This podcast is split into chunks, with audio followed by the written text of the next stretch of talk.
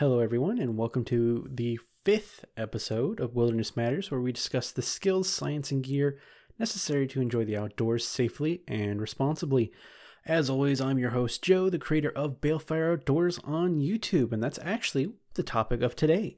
I kind of want to just casually talk about seven years as a content creator. As of recording this, today is my official anniversary, and I really just wanted to take some time, not a full length episode, but a fairly long time to reflect on that and talk through the process I went through, some of my experiences, the pros and cons of being a content creator, and encourage you guys if you're at all interested in sharing your love of the outdoors, outdoors gear, environmental science, to go ahead and start making content. It's a great way to further explore a hobby that you're very interested in, and it's a great way to share your skills and your knowledge with other people who might be dying to learn from you. A lot of us think that we're not very creative or we're not necessarily great at what we do, but you'd be surprised once you start hitting that record button how much you actually know and the impact you can have on your local community or even your community abroad. Uh, so, before we really get into my experience with this and some notes I have, I just want to remind everyone the best thing you can do to support the show is to leave us a review on places like iTunes, Apple Podcasts, and the like helps us get more notoriety. The more people that listen, the more likely we are to have an impact on this crazy world of ours. You can also follow us over on YouTube and Instagram at Balefire Outdoors. I would greatly appreciate if you watched my videos without ad blocker. That is how I financially support the show and my channel. Links to all that will be in the show notes, which because of the nature of this video will be quite brief and not the usual structure. Now, I have been doing YouTube videos for seven years. Right around 2015, I started, and I can credit that to a wonderful gentleman in the YouTube outdoorsman space named Lee Ralph. Many of my fellow content creators in the outdoorsman space know who Lee is. Some of you guys are listening to this podcast right now. You can understand that I love Lee. Lee is a great guy. If you've never watched a Lee Ralph video, I'm going to leave a link to his YouTube channel so that you can go check him out. He's just a wonderful gentleman, a very, very knowledgeable gentleman, and was a great staple to our community for several years. He has since kind of slowed down, not necessarily fully quit, but slowed down making content on YouTube to focus on family and personal matters but uh, he is just a, a, very big influence on a lot of us the people that came up right around 2015 to 2020 a lot of us owe a lot to lee. And that's usually how it starts with becoming a content creator. It's one of two ways. Either you watch someone's video and they inspire you to do it or you're already a creative and you already know you want to share what you've got with the world. And i think it's really really good either way it's great to be inspired by others as long as you temper your expectations. And I think it's great to be confident in your abilities and what you know and what you can do and to want to share that with the world. So, no matter what area you're coming from, you should really consider becoming a content creator and, at least taking a step in that direction. Make a video, see how you feel. You don't even have to upload it and go from there. And that's exactly what I did. As I made a video or two just to see how it was like to record. Could I possibly do this for an extended period of time? And then I finally posted my first video publicly. It was a gear review on, I believe, a Fiskars saw. It was one of those ones where you crank the dial and it goes in and out uh, out the front saw, and it was total garbage. The replacement I got on it was garbage. It was a negative product review, and typically negative product reviews don't do well. A lot of people just want to see and reaffirm that what they're interested in buying is a great thing. A lot of people don't like negative product reviews, but that video still did okay, and I got the attention of some folks in the outdoors community that were like, hey, I had the same experience, or hey, I was interested in that. Thank you for letting me know that, of your experience because I still wasn't very confident in this purchase over something like a Bahco Laplander. And so it was something that got a conversation going. And that's what I, I really found that I like is having the conversation. It's not just the making of the content, but it's the community aspect after you post it. The, the comments, the critiques, the getting to know fellow content creators who have had similar experiences or comparing gear with other folks. That's really what I ended up enjoying about doing YouTube content is being able to have that interaction and be a part of a community. And that'll usually be how it works is once you start making content you'll hook up with other content creators. You'll hook up with people that like your content and, might even give you good advice on how to do things which kind of leads me to the next thing is i really had to learn how to take a critique and, and, learn and be humble enough to learn from other content creators who knew more than me or had had a lot more experience in certain things and you just got to stay humble with that. A lot of people, I think, when they go to be a content creator, have this idea, at least when I was growing up, that, oh, they're going to be the next YouTube star. They want to be the next Phil DeFranco, the next Markiplier or PewDiePie. And that's not going to be the way things work. That That's like a one in a billion chance. It is extremely rare that you'll hit it like that as a content creator. And so you got to be humble and be willing to learn things, not be too confident in your goals and what you want to do, because things change very quickly once you start experiencing content creation.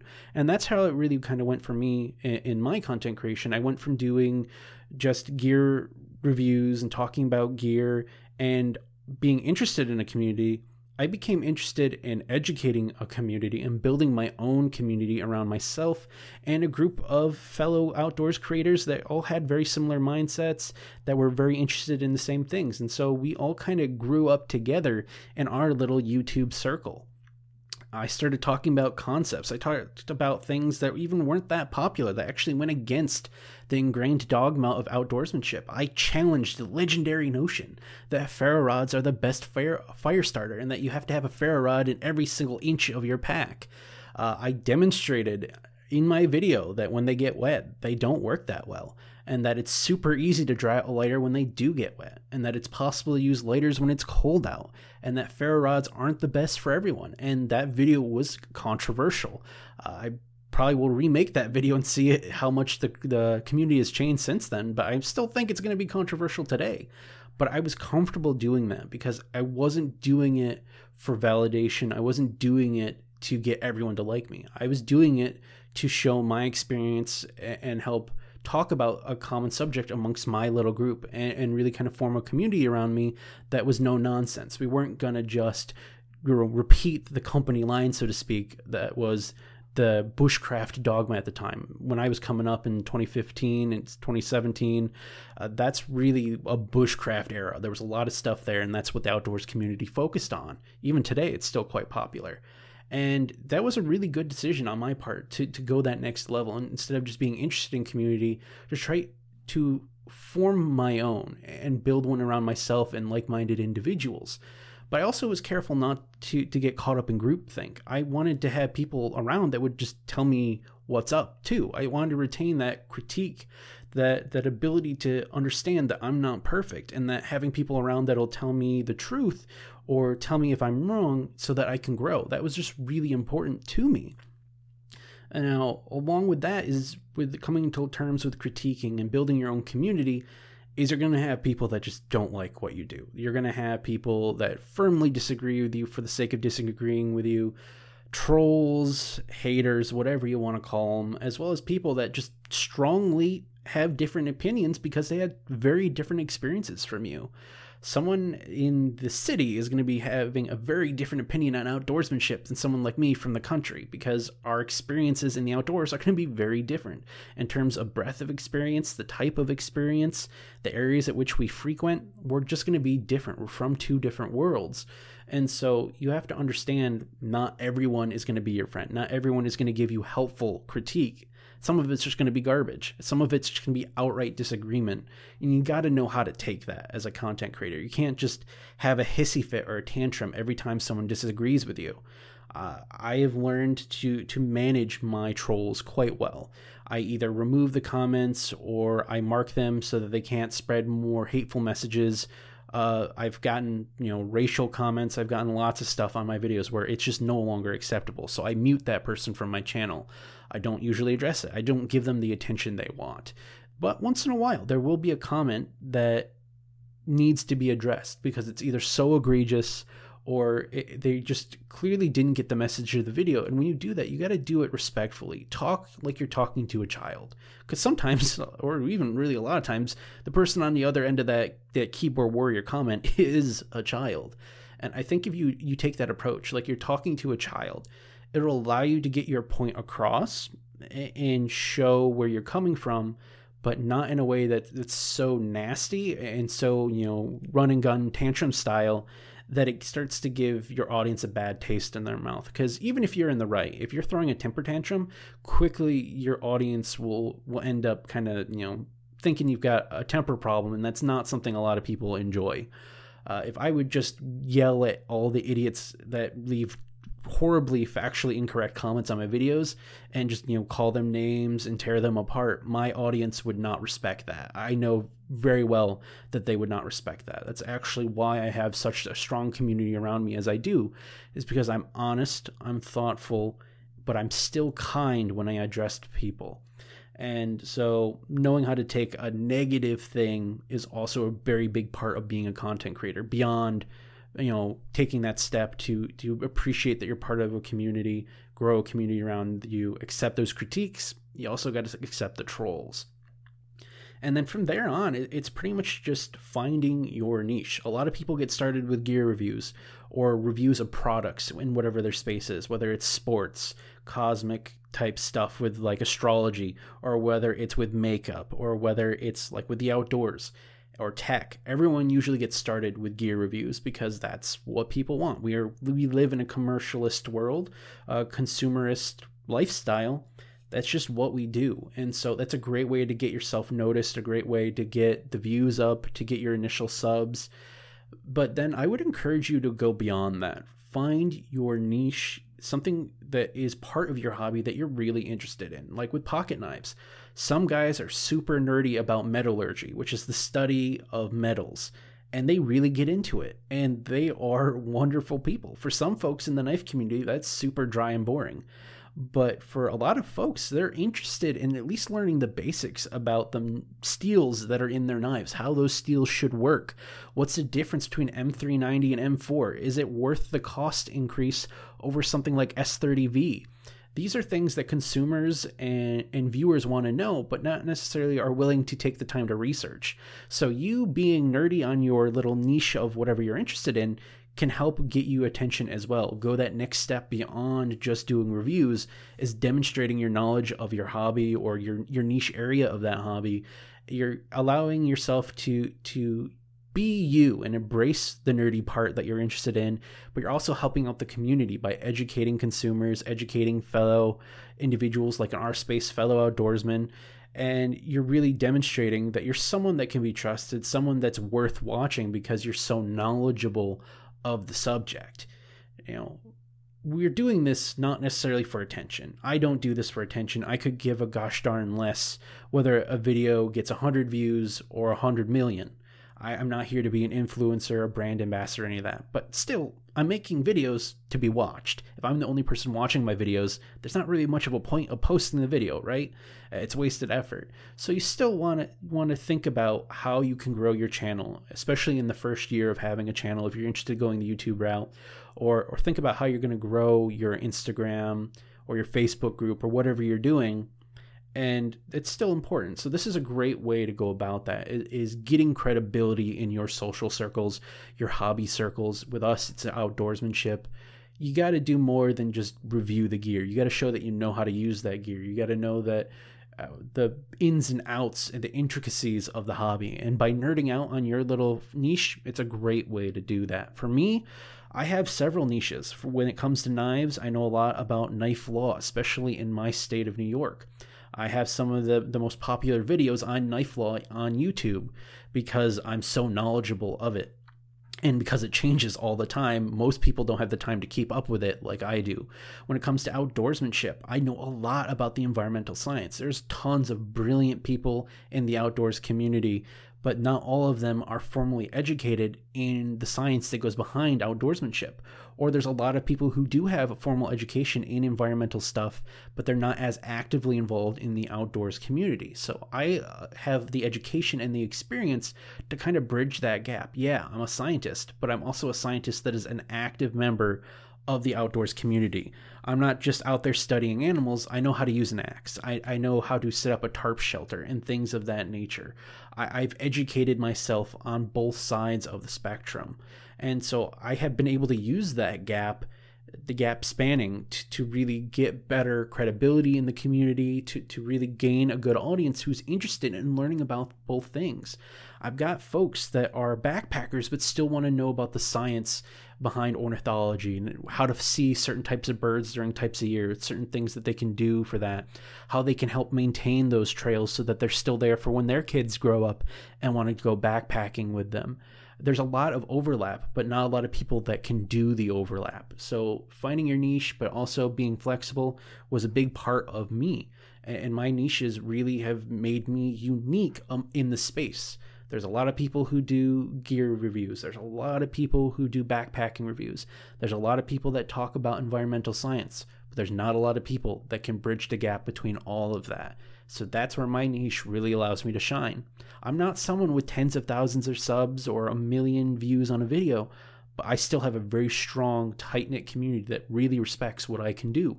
And I'm thankful for it every day just because I embraced my niche and that and that's really the next step of being a content creator. Have a goal in mind when you set up your channel. You know experiment with those gear reviews or experiment with those product reviews.